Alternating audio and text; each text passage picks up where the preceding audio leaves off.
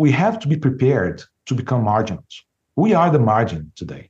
We're not, I mean, the point is, a lot of Christians, they live under the delusion that we're still at the center of society. Yeah, this is so interesting. Yes. And we have to save society. Sorry, society was lost at least 100 years ago, if not more. I personally believe that the old world died for good in World War I. That's my personal opinion. World War I was like the shot to the head to the old world, you know? Hello, welcome to Why Are We Talking About Rabbits? Rabbits run around on the internet, and often we catch ourselves talking about them when we really should just be ignoring them. So on this show, we grab a rabbit and then we take a look at the deep implications of the idea that may or may not be of importance. Because all these ideas, if we take a stop and look, well, they can teach us something. Today we talk about Brazil, the country of its history, its past, and we do it with Fabio Leite, which of course is my pronunciation of his Portuguese name. He's a philosopher of sorts. Well, he is a philosopher. He holds a Master in Divinity from Hellenic College. He's in Brazil. He's uniquely qualified to tell us about this old world, new world divide there, but really he's uniquely qualified to tell us about something very, very, very particular to the old world, which is this idea of eclectic culture, of the synchronistic tendency to unite things in one. And I think you'll love this conversation. It's very important, especially if you like Olavo de Carvalho, a recently deceased philosopher from Brazil who was very controversial. We get into that and a lot of his ideas into race, especially in the notion of race in Brazil. Check it out on WAWTAR this week. Fabio Leite talking to us about the syncretic nature of Brazil. Right on, Fabio. Welcome to thank you. Our show about rabbits. It's really good to have you. You're coming to us from Rio in Brazil. Everyone back in the States is like, wow, that would be great. That would be great to be in Rio. Is it great to be in Rio? Yeah, sort of. So today, at least, it's cloudy, it's rainy. So it's not what people would expect, but most of the other time, it's very good. So it's true, even in Brazil, that Rio has a sort of a designation as the great destination of Brazil. Do Brazilians want to go to Rio? Yes, for sure. I mean, a lot of people want to come here. We are the city that shows up the most in TV soap operas, so it's super glamorized. Everybody wants to come here. Yeah. Well, so they don't go there to talk philosophy, but you and I are going to do that today. Mm-hmm. I looked at some of your stuff. We've been talking as sort of Orthodox philosopher friends. You know my brother. Mm-hmm. Yes. Tell us a little bit about your sort of study of theology and philosophy and who you are and how you got to where you are in Brazil, which is not exactly, you know, famous for Orthodox circles of human relationships. It's not. I mean, it's interesting because, I mean, according to the last census, I think 2010, there are more Buddhists in Brazil than Orthodox. So it's not a very big circle. But my personal story, it's very Brazilian in a way. I mean, I went to a Roman catechism when I was a child. So I had First Communion, Chrismation, there, everything. But when I became a teenager, I started studying about spiritualism in general. And I became a Kardecist, which is the branch of Spiritism that is very strong here in Brazil. I mean, there are far more Kardecists than you have Buddhists, you know? And it's a French branch. Allan Kardec was the founder of of this. And it was very successful in Brazil in the late 19th century, because at that time, France was the reference of culture and everything. And it really grew here. Anyway, after some time, what did it look like to practice or to be a part of that Spiritist movement? You study a lot, because the Kardecists, first, they don't like to be called Kardecists, because Allan Kardec, he's actually the one who created the word Spiritism. In all the other languages, if you see the etymology, it comes from French. And the person who started using Spiritism in this sense was Allan Kardec.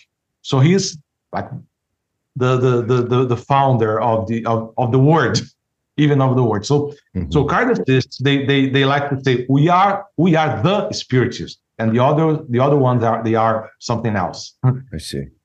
But of course, the word Spiritist actually now it's an umbrella thing that you have different beliefs under it. So to be more specific to the original thing, it's better to say Kardecist. But anyway, I see. So he was a pedagogue, and he was very much a positivist.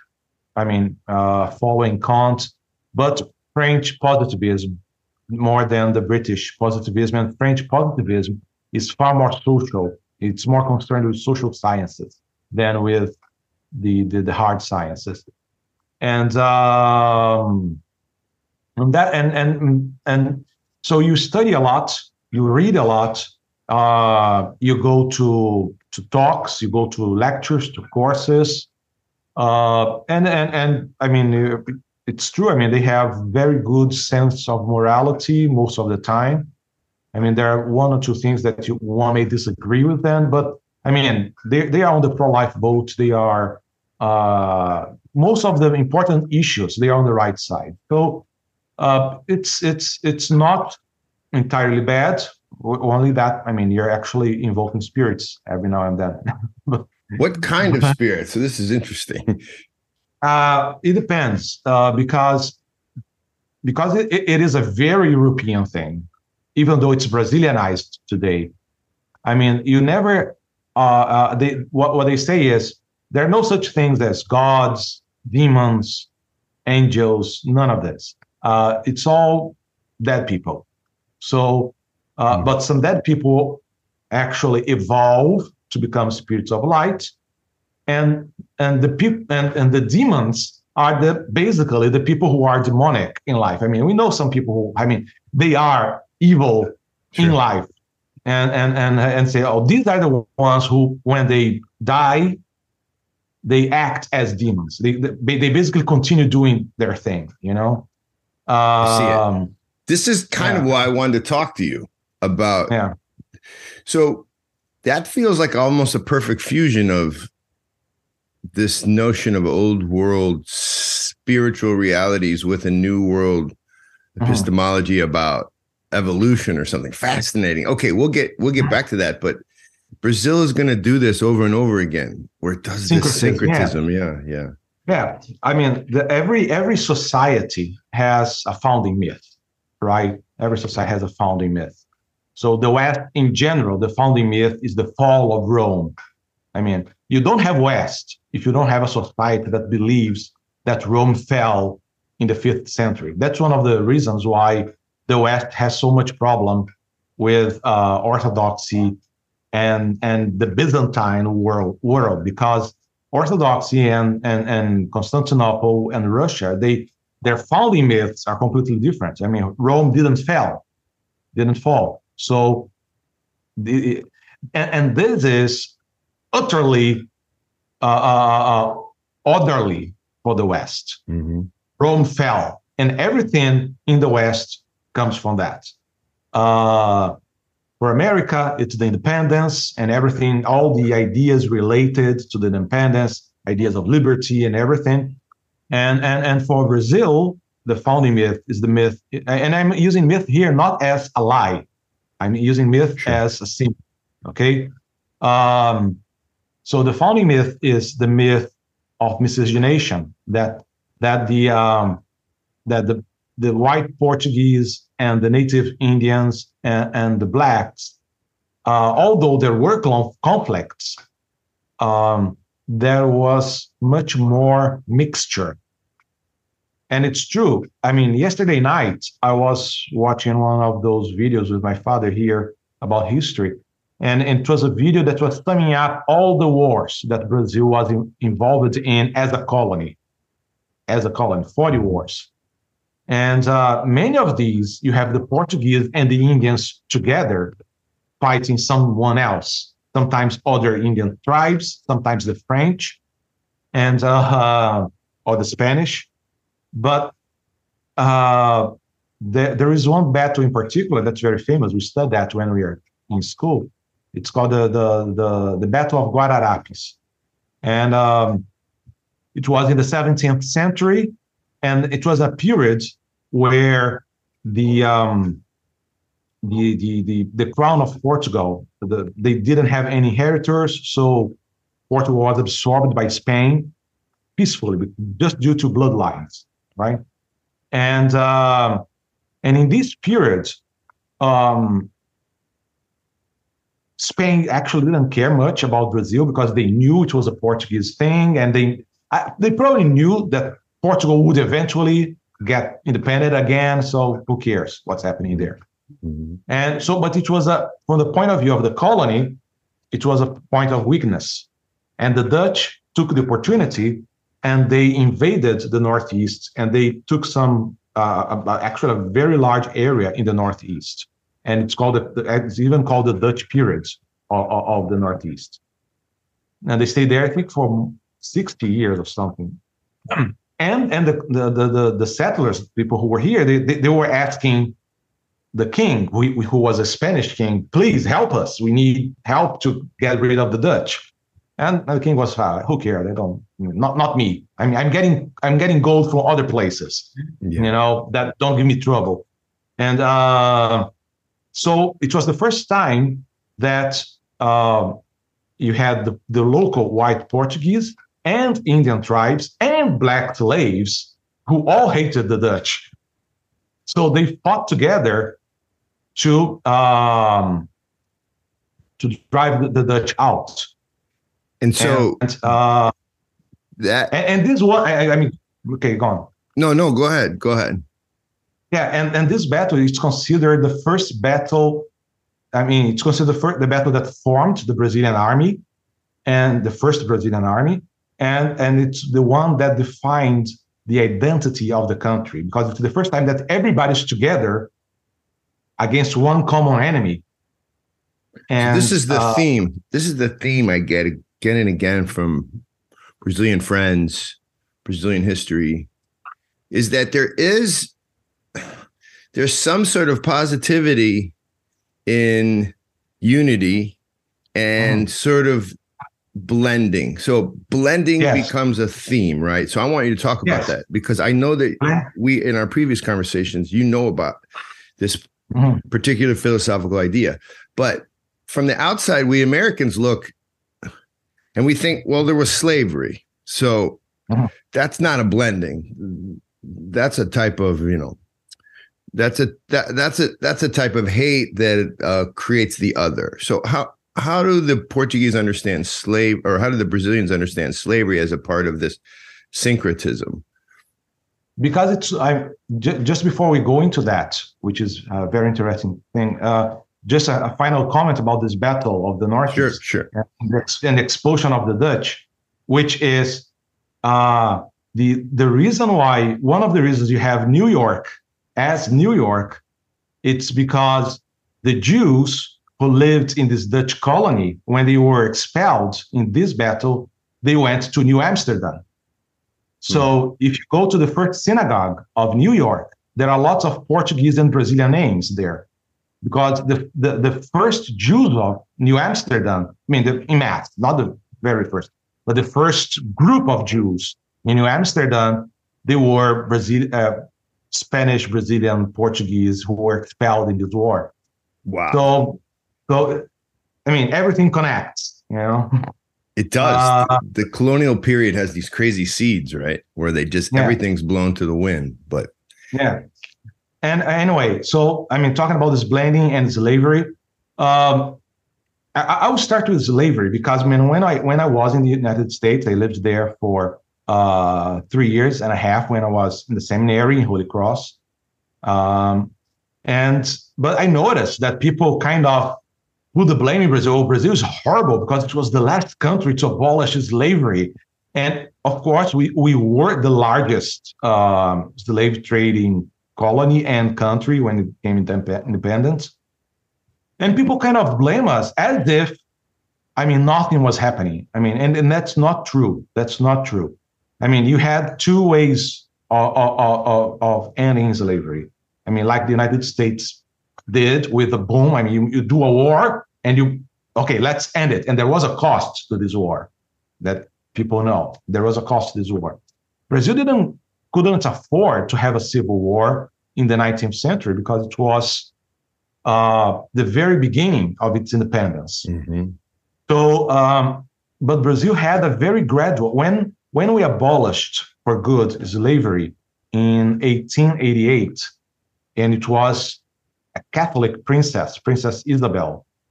And when she did that, we already had but a very large number of freed Black people, because the process in Brazil was gradual. So in the first half of 19th century, you have several laws that, for example, there was one law that said that the children of slaves were free by default. You had other laws that said when slaves get to 60 years old, they are free by default. So it was not that we had full-blown slavery up to 1888, but I mean, people who were and that's again, that shows what we were talking about, the blending, because Brazil is very against radical measures. This is wrong. Let's do a war and end this. They say, no. The cost of war is too big. I mean, so there's an argument in American history that the Civil War could have been avoided in the way that Brazil did by phasing out slavery, but that we have a Puritan past. We've inherited a black and white worldview, which also I think many people, I would associate that with the Enlightenment, the idea of true and false being very clear and mathematical. And we inherited a lot of this idea, and it led us to a war. That's one argument. The other argument is that we did what was right in order to purge America of its original sin.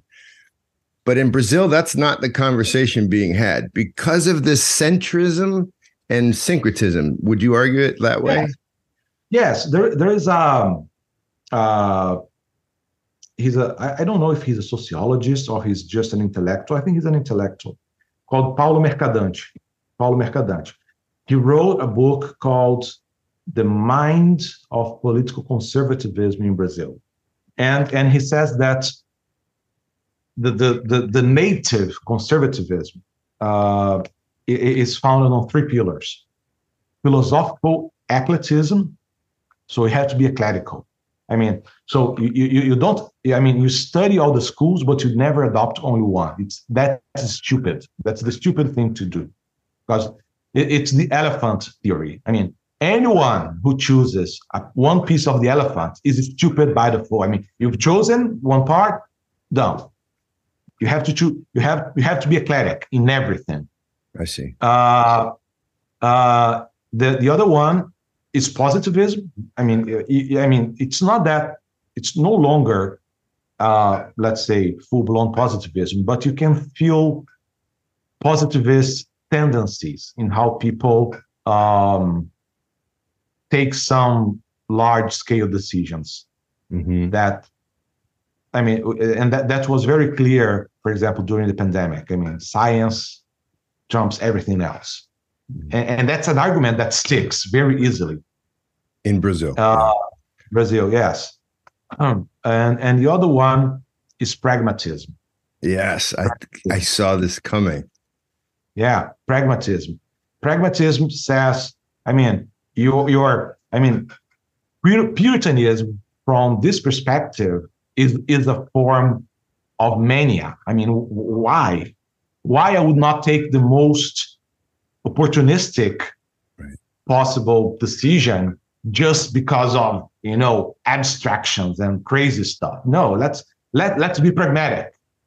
And so purity, and it's very ironic because today we have all these, let's say very, very clear, European American style of liberalism here in Brazil in certain circles, but this is very foreign to, let's say, what is traditional in terms of, for example, when you have these racial ideas that actually come from the United States.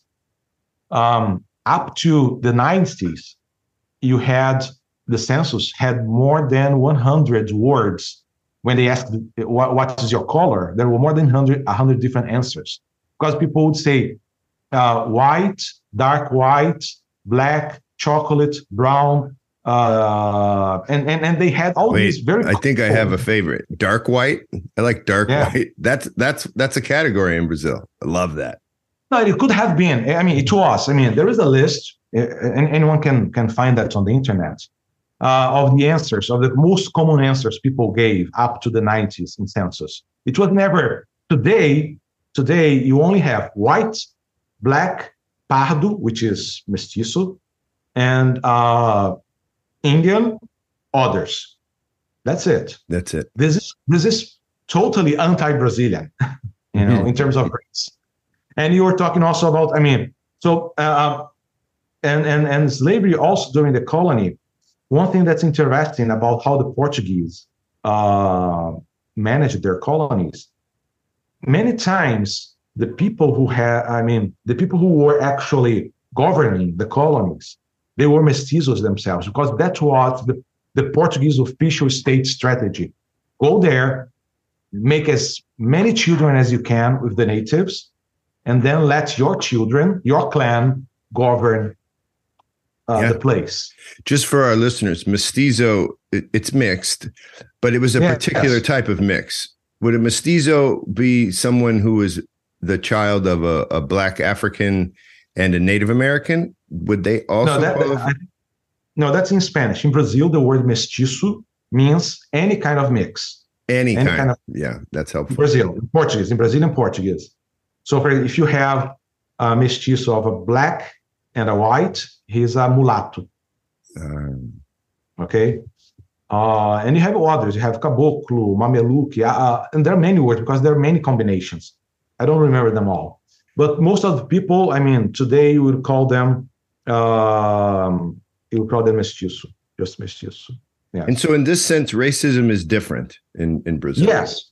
Yeah, there was during when we had real fascism in the 40s in Europe, the local equivalent actually praised the mestizo as the ideal race. They said, if you're just white, if you're just black, if you're just Indian, you're lacking.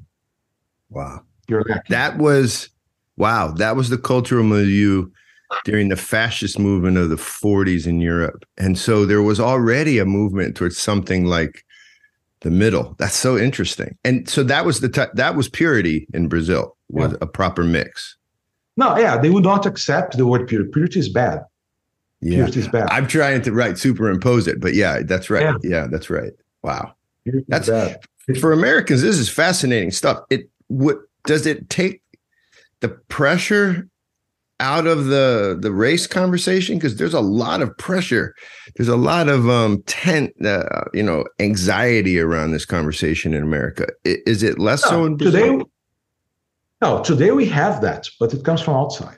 But the point is, a lot of the people among the intellectuals, the journalists, the usual suspects, the people who are involved in this kind of global elite.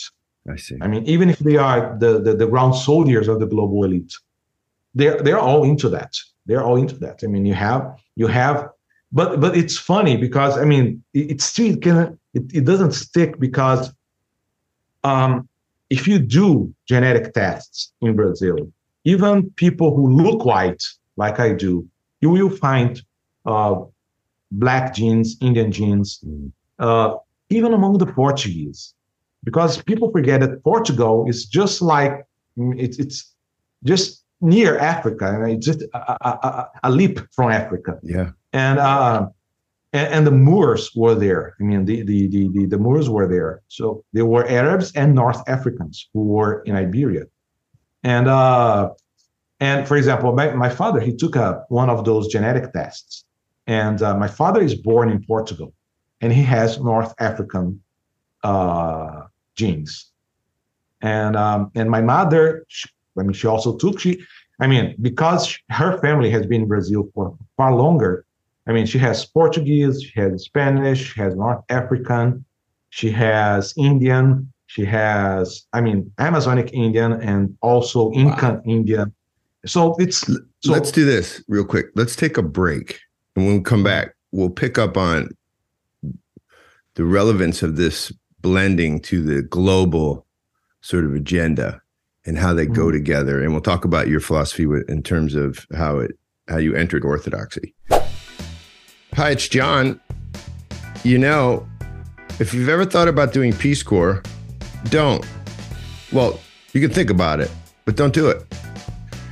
Check us out at www.first-things.org and come join us for 2 years in the field.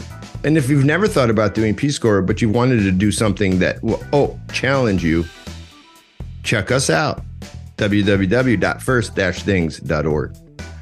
Field workers are the lifeblood of our work. When we send somebody, all kinds of reality is revealed. When we send someone into the field and they live hard, but they live close to the bone, close to the culture in which they are hoping to assist, that person reveals beauty.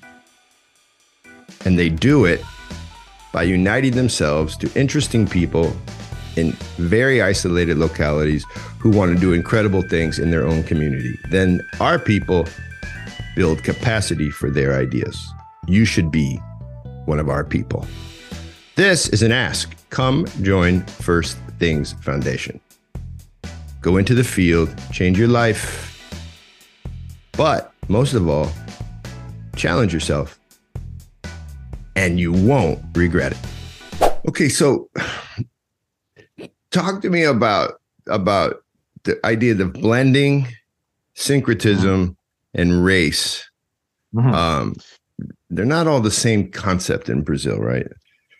No, not at all. I mean, let's start with race. I think people love the word problematic. I think race is a very problematic concept because before the Enlightenment and before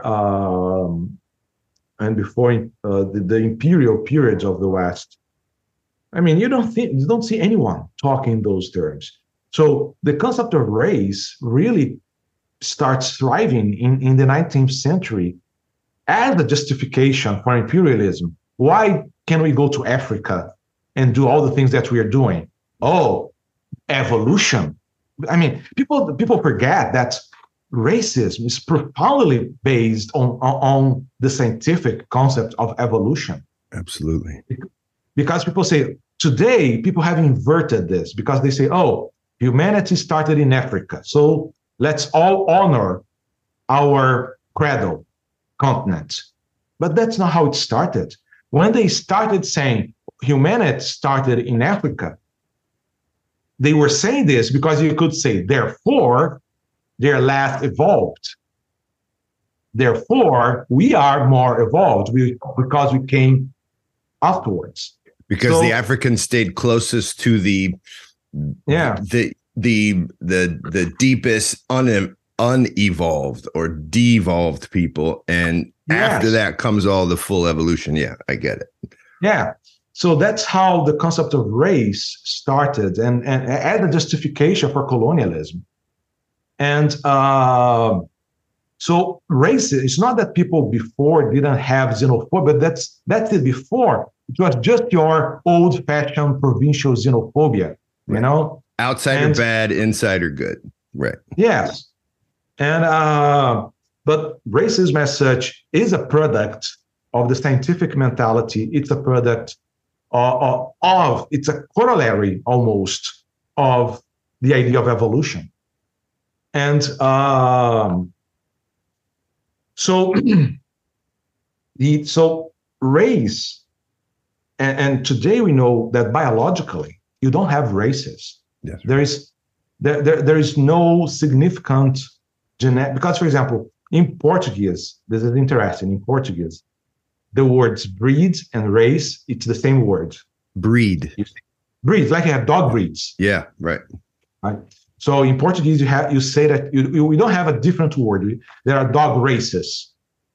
But the point is, dogs, they really have breeds. They really have races because, you know, a Doberman is completely different from, you know, a Chihuahua or, right, or something like that. And there are observable genetic differences between the breeds, right? And this does not exist among humans. So you can say that there are cat races, there are dog races, but there are the cow races, but you don't have human races. The concept of race is just it has always been and only serves this purpose to create divisions among people and to justify some form of exploitation and abuse.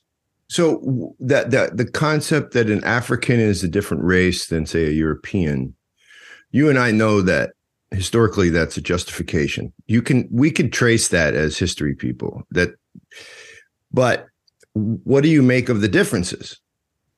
But the early race theorists and the race scientists like Lamarck in France, they put a ton of emphasis on the idea of different hair. Like an African, you know, the hair is different than the skull structure. Mm-hmm. What do we say about that then? That they're minor, that they're not relevant. Yes, precisely, because they're very local adaptations, very minor adaptations. Here anyone who stays, because there was some. That's what people say. In terms, one of the counter arguments against evolution is precisely that there is adaptability. So, for example, a lot of people here in Brazil, if they stay a long time in the sun, they don't get red or pink; they get browner, right? But if you analyze some of the Portuguese, especially who live in the north of Portugal, they get pink. So what happened in the process? Very simple. The ones that were more fragile, they died of skin cancer in the process, right? But this is an adaptation. You can't. These changes can happen in a couple of generations. Mestizos, they are proof of that. If you have black and white, you have somebody who is in between, in one generation. And so the notion in Brazil is not necessarily, it's not the racial distinctions that we make in the United States. It's different. Now, talk to me about blending then. So is it that red, let's just use these dumb terms for 1 second, because I think Americans operate in these terms even when they're not trying to. It's red, white, and black. Mm. It's not that in Brazil they're creating some new racial identity. It's just that they live together in a way that race is not enmity. Would that be an accurate way to describe Brazil and race? I think there's no, the blend is more than coexistence. You really have families. I have in my family, I have black people. I had one cousin, he passed away, but he was white, blonde, blue eyes. And the other cousin was black. And I have cousins who are brown. And I have cousins with straight black hair like Indians. And I have cousins with curly hair. So in the same family. So there is an actual genetic blending. It's more than coexistence. And of course, that doesn't mean that you don't have more blacks among the poor, but the point is, are they black or are they mestizos? Mm-hmm. Because, for example, the point is, for an American standard, if you're not white for 3 generations, you're not white. Nobody's that. I mean, I doubt that there's anyone who is 3 generations in only one race. Nobody is. So everybody's black. I'm black. I have more than 2% of black in my genetic. Right. So, and so that was one of my questions. But now this does something to the Brazilian character, to the self-identification, right? This does something about informing the culture, this reality. Yes, definitely. I mean, that reflects in the culture precisely with this idea of identifying eclecticism, syncretism, with tolerance and an ideal, even an intellectual ideal. And that's very problematic for, certain religions, and it's very problematic for certain philosophies, because even though you can and should be tolerant of many things, and baptized many things, for example, from an Orthodox perspective, there are boundaries. And the point is, Brazilians are very suspicious of these boundaries. It's like you're setting a boundary there. You're probably up to something. Give us an example of a boundary that would, like, to be a Christian is to be baptized. Done. If you're not baptized, you're not a Christian. Is that a boundary that would upset Brazilians? Probably, but for example, the most common, and I can say this because, I mean, there are many Roman priests and Roman bishops here. They are on campaign to tell people, you can't go to Mass on Sunday and go to Candomblé, it's the Santeria, on Monday. The local, the traditional religion, Santeria. Okay. Yeah, Candomblé, but we don't call that because that's a Central America thing. Here it's Candomblé. Say it again. And Candomblé. Got it. And it's very interesting because the Candomblé that we have here, it's also syncretic. Because, I mean, when they brought this, I mean, if you go to Africa, where you still have pagan tribes, each tribe has their god. They accept that there are many gods, but they only worship one. When they brought the slaves, they mixed the tribes. They were very smart. They said, we don't want rebellions, let's mix the tribes and put the different tribes in the same farm. But the point is, then they started worshiping the many orishas together. So what happens here in Brazil is actually considered heretical for Africa. You shouldn't be doing this. It's wild. But anyway. Which is also an example of the old world having its own constructs, its own reality, right? Its own sort of spiritual reality that was also broken apart, which is really fascinating. Yeah. And I think that's the character of the old world, is that everything is always, it's very structured, but it has a willingness to sort of bend. And in the new world, the scientific inclination makes it really hard for us to imagine that something can actually bend in a way and remain true. I don't think we do that well. But anyway, go ahead. I interrupted you. Yeah. No problem. And it's interesting because the problem is science only works when it's not informing society and politics. It shouldn't be that. Science helps to create technology. And okay, you talked about one of the philosophers that I know, Olavo de Carvalho. One of the things he said, partially for the calling people's attention, but it's true. He said, science never, ever refers to anything real. There's not. It's impossible. Science cannot talk about real things. And what does he mean by that? it's not metaphorical. He says, by definition, science has to define its object, right? So, for example, science is going to measure the mass of an apple. And, oh, I know the mass. And knowing the mass and knowing the speed, I can know the force that the apple is going to impact if it, okay? But so this is physics. With physics has to define what they're talking about. But guess what? The apple of the physics doesn't exist. It's an abstraction. The real thing is not that. Then you also have the apple of biology. So it's a fruit, and then it's going to fall from the tree. The seeds are going to use that substrate to start its process. So the apple of the biology is a step in a process. Mm-hmm. That's not everything that the apple is. Exactly. It's still an abstraction. Yes, it's still an abstraction. And you have the apple of the economy. And then you have the apple of chemistry. How does it interact with the other? So the apple of chemistry doesn't exist. The apple of physics doesn't exist. The apple of economy doesn't exist. The apple of biology doesn't exist. They're very useful. He's not saying that these things are not useful. They're very useful. They're very useful. It's obvious.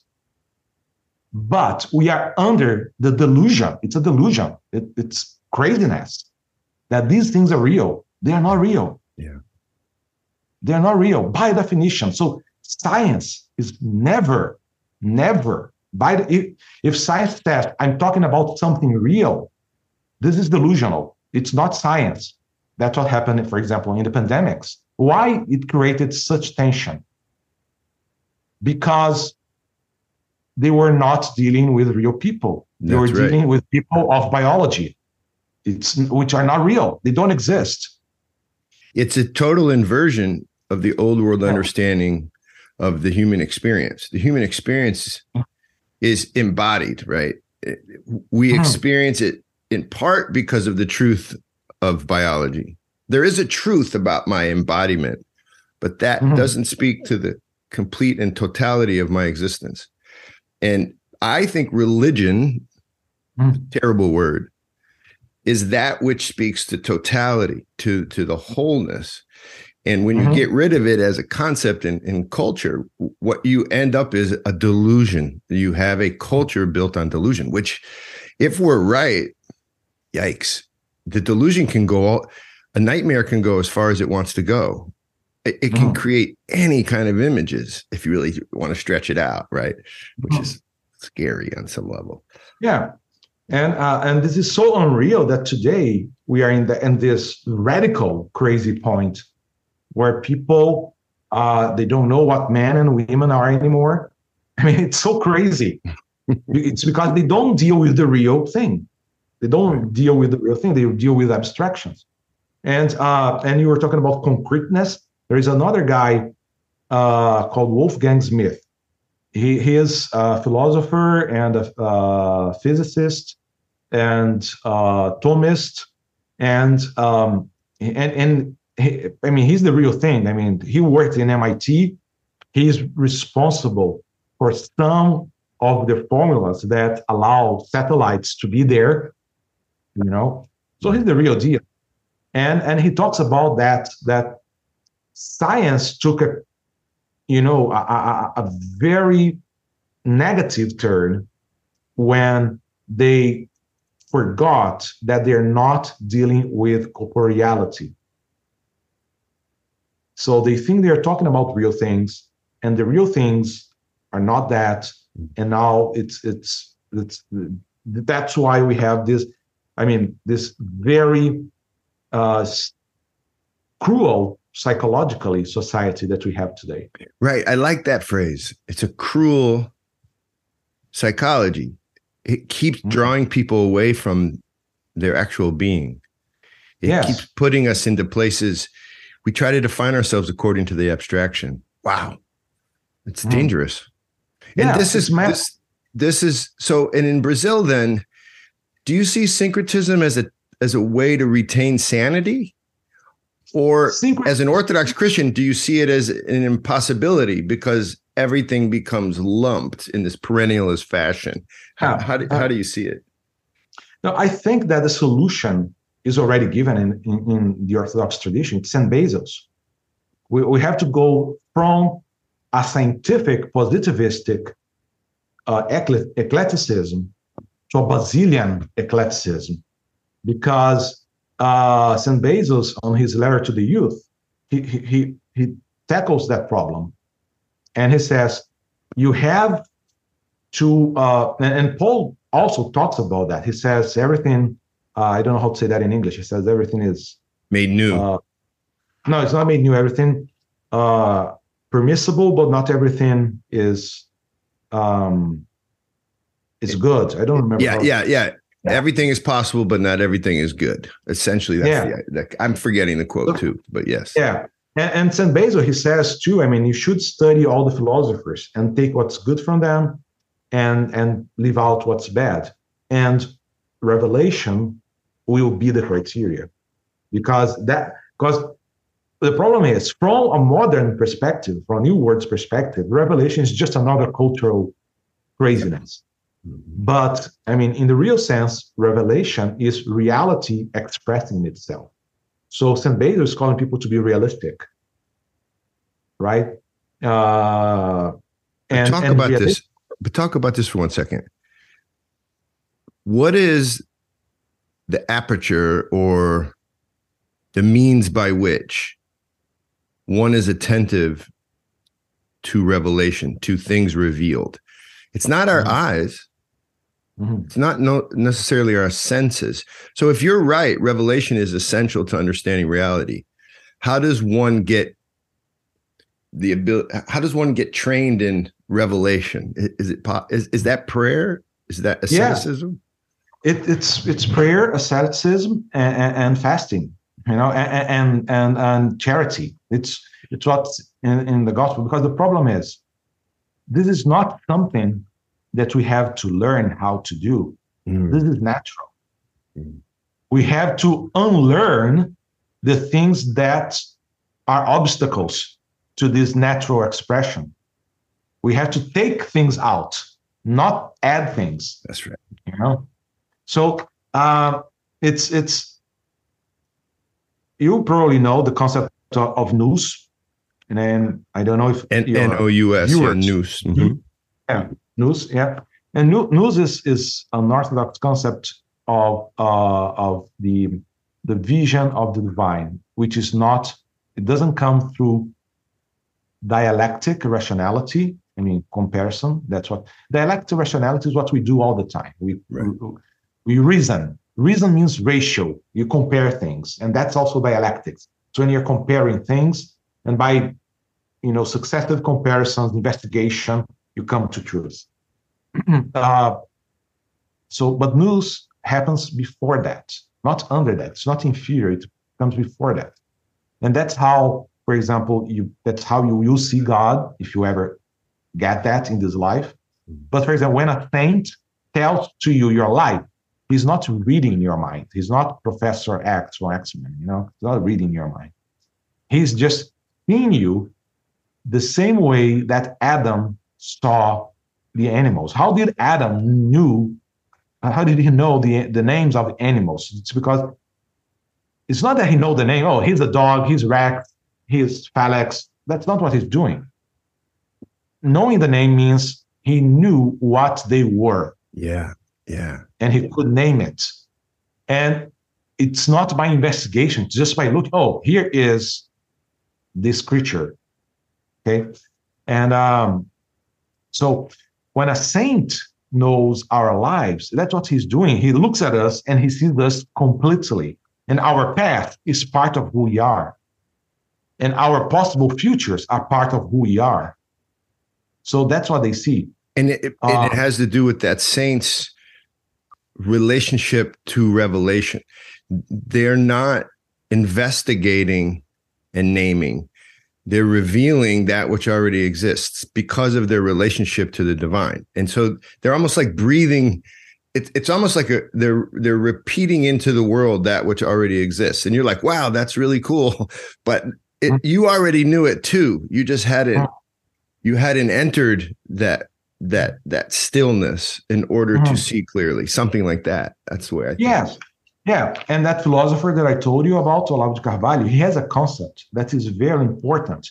He was Roman Catholic. He was not Orthodox. Mm-hmm. And he think he didn't like Orthodoxy too much because he had lots of prejudices regarding Russia. But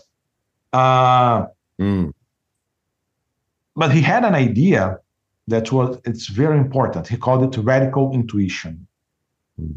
And radical intuition, he said, it's the immediate perception of truth. And by immediate, he's not talking about speed. He's talking, there is no mediation. He says that's the only way that we know things.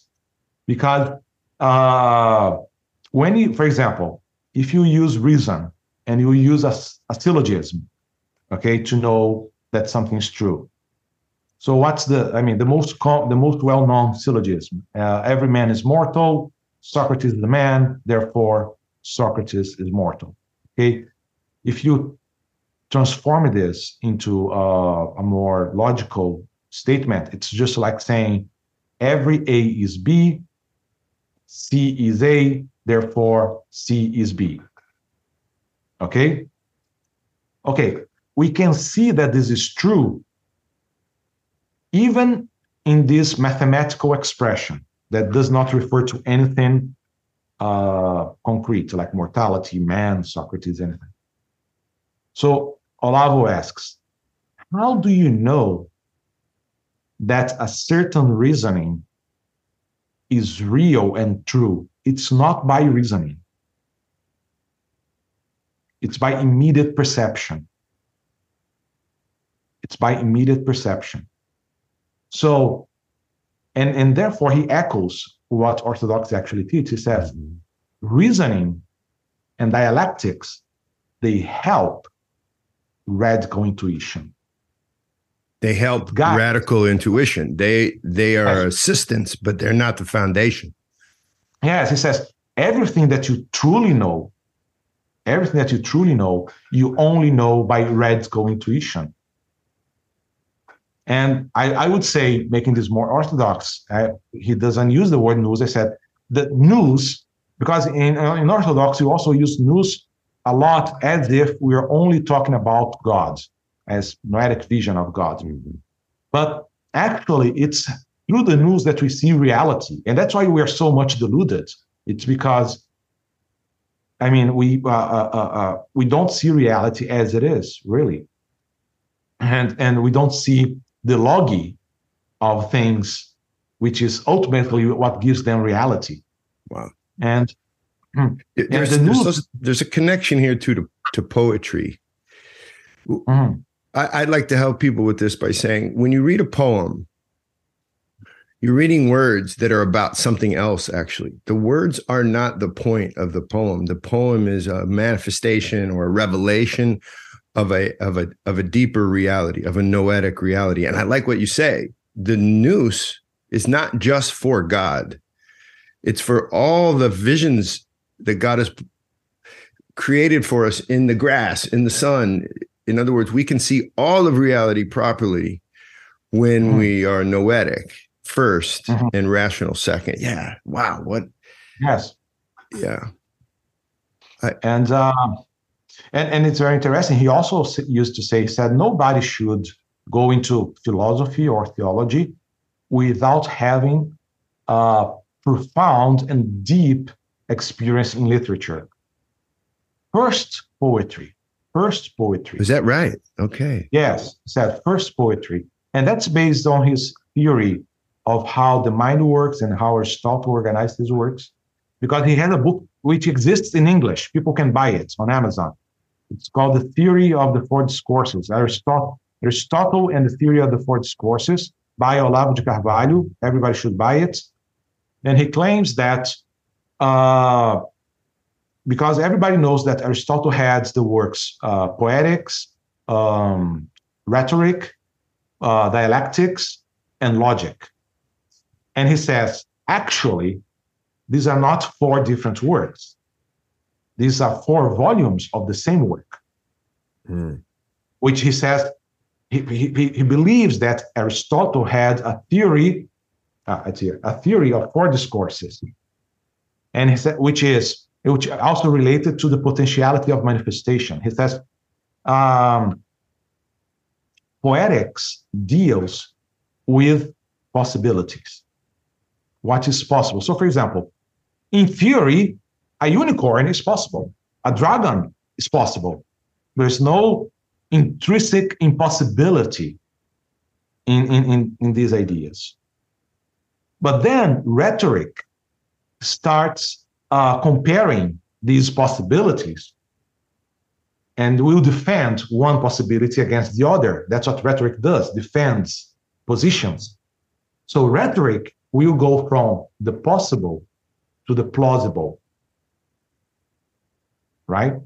And then dialectics will get everything that's plausible and we'll start comparing it to get what is true, what really exists.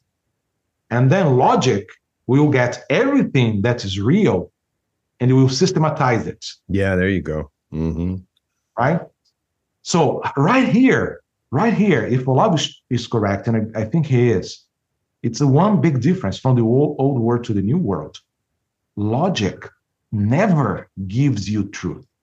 It organizes the truths that are already known, but you cannot learn truth from logic. That's right. You cannot learn truth from logic. You can organize the truths that you know from logic. Take us through, maybe finish up. There's so many ideas here, but they're rich, this old world, new world idea. So you're this kind of a unicorn in Brazil. You have entered into the orthodox way of seeing the world, you hope. You're orthodox. Mm-hmm. You profess this, many people would say, an old world view of life, but it's from sort of Eastern Europe or something. And then you're in this uniquely syncretic or culture. How are you doing? How do you unify your worldview in Brazil? Is it easy? Is it hard? What's your experience there? I mean, every step towards truth in this world is a step towards the cross. There is no way out. And that means that we will progressively lose the masses, you will lose people who are close to you, and eventually some of them will ask for your crucifixion. It hasn't happened yet, thank God. But you don't have, people don't treat you the same. Because you are odd. And that's part of it. The point is, I think we care too much. It's not that we want to be accepted, but we also complain too much about not being accepted. There's a point you have to say. The good thing, too, is I'm getting older. And the older you get, the more you say, F this, you know. And it's an important skill. It's I'm going this direction, or you come with me if you're not. And it's also, something that I've noticed that Christians have forgot today, that there are many points where Christ does exactly that. This is what we're doing. Are you coming with us or not? Especially when you go to John 6, John chapter 6, he explains that nobody, he's a radical, a fundamentalist. What crazy. Doesn't he know that we're in new times now? He says that nobody who does not eat of his flesh and who does not drink of his blood will not enter the kingdom of heaven. Period. He's a radical fundamentalist. What's he doing? He's visiting gurus in Athos. What's his problem? Gurus in Athos. Yeah. And and then people leave, and the apostle said, that's hard, master. That's a hard saying. His answer is not Oh, yeah, you're right. You know, we should adapt to the times and should adapt to the hearts of the people. It's unmerciful to give them that. No, his response to the apostles is, are you going to leave me too? You can go. And then I think it's Philip. I'm not sure. I think it's Philip. And then he says, no, master, we don't have anywhere to go. So we're going to follow you. And that is the Christian response to hard sayings and to hard situations. Because the point is, we don't have control over what's happening in the world today, and it's going to get worse. I mean, we have to be prepared to become marginals. We are the margin today. We're not, I mean, the point is, a lot of Christians, they live under the delusion that we're still at the center of society. Yeah, this is so interesting. Yes. And oh, we have to save society. Sorry, society was lost at least 100 years ago, if not more. I personally believe that the old world died for good in World War I. That's my personal opinion. World War I was like the shot to the head, to the old world, you know? And everything from there is something completely different. But we're not. I mean, we're no longer at the center. We have been on the margins for a long time, and we are going to be second-class citizens. Don't be fooled. I mean, people shouldn't be fooled about that. So, I mean, in Brazil, it has particularities. I mean, why? I mean, you want to go only to your church. Why don't you go to other things, to see other things, to participate in other things? You have to politely decline. You don't have to be, you really don't have to be aggressive to anyone. But is even this, when you politely decline, yeah. Is this? So let me give an alternate voice, and I don't claim to be this person, but isn't Orthodoxy in Brazil about bringing Puritanism to Brazil? Now, I don't believe that, but how would you answer that? It sounds like you're willing to be a Puritan in a place that's really good at being synchronistic. I would like to be a Basilian eclectic. I mean, I think the eclecticism is not bad in itself. I'm Brazilian. I don't think it's bad in itself, but I think that there is an orthodox way of being eclectic, which is defined by Saint Basil. But that still has to, I mean, you still put revelation as the criteria, and that's the point. It's not my judgment.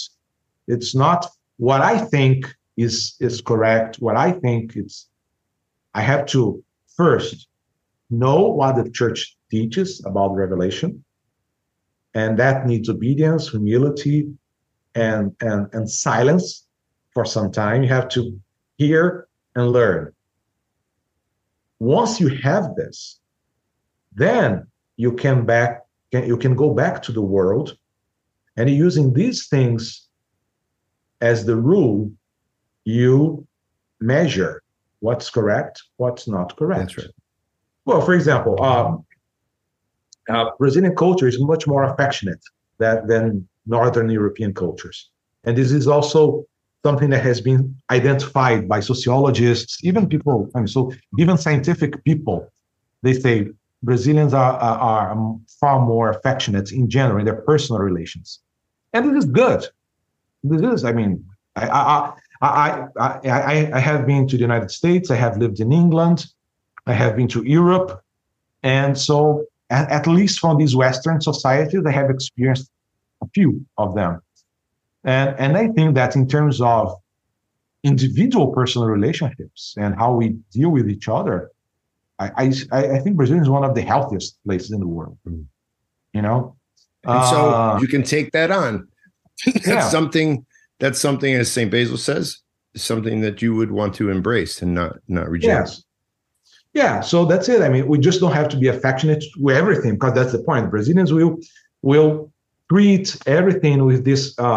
I think it's Darcy Ribeiro, the sociologist. He said Brazilian is the cordial man, not cordial in the sense of being polite, but cordial from the root of the word, heart, cord, because cordial comes from the heart. So Brazilian is the man of the heart. So it's a good beginning. It's a good beginning. But it's directed, I mean, you are warm and affectionate with things that you shouldn't be, with sin, to be honest. I mean, it's very difficult for anyone to criticize sin, because even if you do something cordial, polite, and everything, the point is, oh, you're not accepting. And of course, this already existed before the current times, but has been kind of reinforced with this new.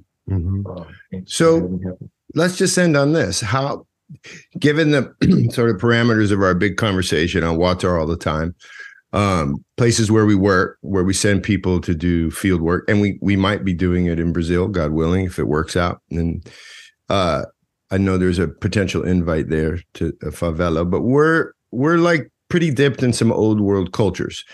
How would you characterize Brazil? The parameters being old world is something like pre-Enlightenment. It's something like, let's just go with sort of tribe before nation, something like that. And then the new world being Enlightenment scientific values. How would you characterize Brazil? Old world, new world, or right down the middle?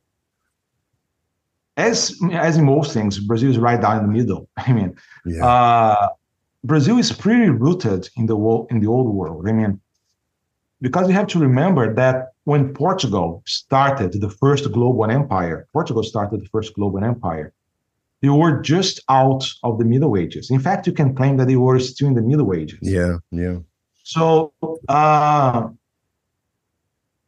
it's a culture. I mean, a lot of people, they say that Brazilian is a medieval culture, because when you have this big, powerful man who give favors to the people, and the people in exchange legitimate this person or not, right?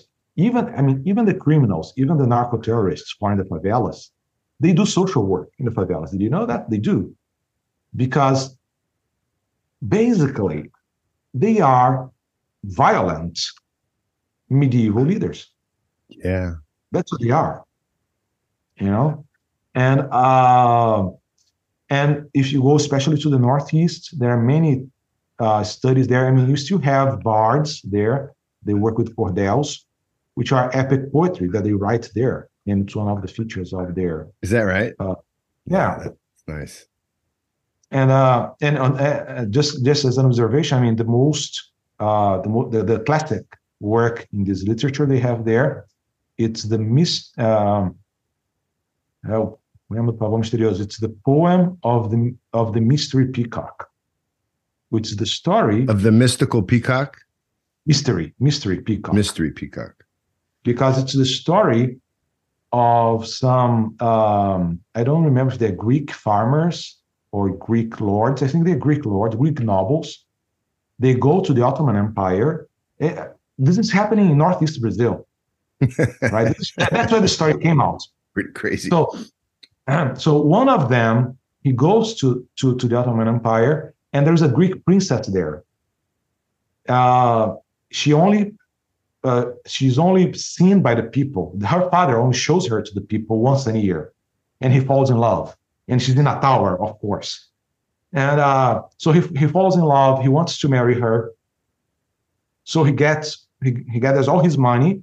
He goes there, and he hires an inventor who creates a mechanical flying peacock that he uses to fly to the tower to meet her.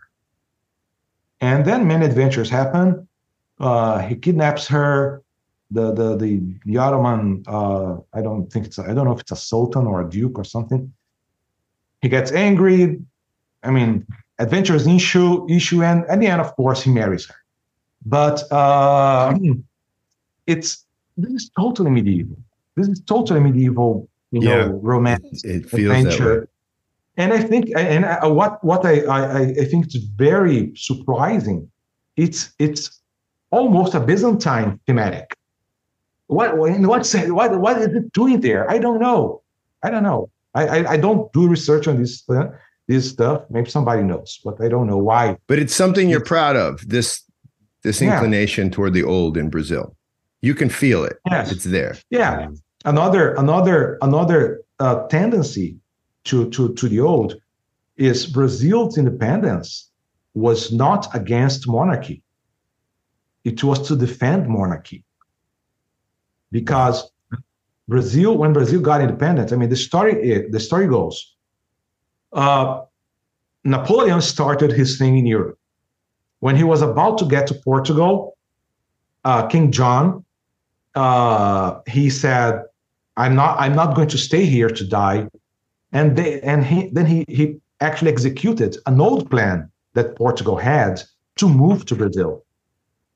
Mm. So the king and all the court, thousands of people, they moved to Rio de Janeiro in 1810. And in 1815, he actually emancipated Brazil to become one of the kingdoms of the United Kingdom of Portugal, Brazil, and Algarves. So Rio de Janeiro was the capital of a global European empire. And the throne was here in Rio, and Portugal was actually not our colony, but they were a subsidiary kingdom because the king was here. And so the identification of Brazil became possible because they were retaining the monarchy. And the point is, the plan that King John had, he kind of saw what was happening in Europe, and he said, you know what, Europe is lost. When he saw Napoleon, he had seen the French Revolution. He saw Napoleon. He said, you know what, if France, which is the center of Europe, is going that way, it means Europe is lost. Let's continue what we have in South America. So his plan is, let's protect the old world by taking it to South America and restart there. And when all the revolutions in South America started and all the countries started getting independent and everything, King John said to his son, Peter, he said, it's better that this country becomes independent under you and it stays unified than it breaks down into several countries under these crazy revolutionaries. Yep. And that's what was done. That's what was done. So when they decided to go on with the independence, because, I mean, independence started because, I mean, King John was forced to return by the oligarchies in Portugal. And the liberals. So the liberals in Portugal, they wanted all the liberal values for Portugal. But Brazil had to go back to a colony status and lose everything it had gained as a kingdom. And then the Brazilian oligarchy said, well, we actually don't want that. And so they got together with Peter, who was the prince, and he said, okay, you're going to be the emperor, and then an independence process is started. Right. Well, so let's stop there for now, and what we'll do is we'll bring you back to give us perspective as the world continues to sort of decide how modern and postmodern it wants to be at any given moment, and I think your voice in Brazil becomes a type of canary in the coal mine for us. We can hear a voice that teaches us a lot, I think, over here in America. But also, you got this unique sort of orthodox mindset in a world where there's very few of you. And I think that produces a lot of clarity and wisdom on some level. Yeah, and it's partisan. We get a little partisan on WAWTAR sometimes. So we're thankful to you, Fabio. Thank you. Keep teaching, keep writing, and we're going to call you our resident Brazilian philosopher. This was really, really interesting. So thank you. We'll see you again, and for the most part, keep in touch with us. Mm-hmm. And I hope to get down there and and maybe even start some work in Brazil. That'd be fantastic. Well, that would be great. I hope we do. Okay. God bless. Take care. This is WAWTAR, www.first-things.org. That's where you find WAWTAR and a lot of other stuff, including our fieldwork, which is a direct assistance to local impresarios. Those are people with amazing ideas, but also trapped in some pretty isolated and impoverished communities. www.first-things.org. Check us out and come back. To WAWTAR. Nakvam Deis, au revoir. Jusqu'à la prochaine fois, Kambufo. See you later.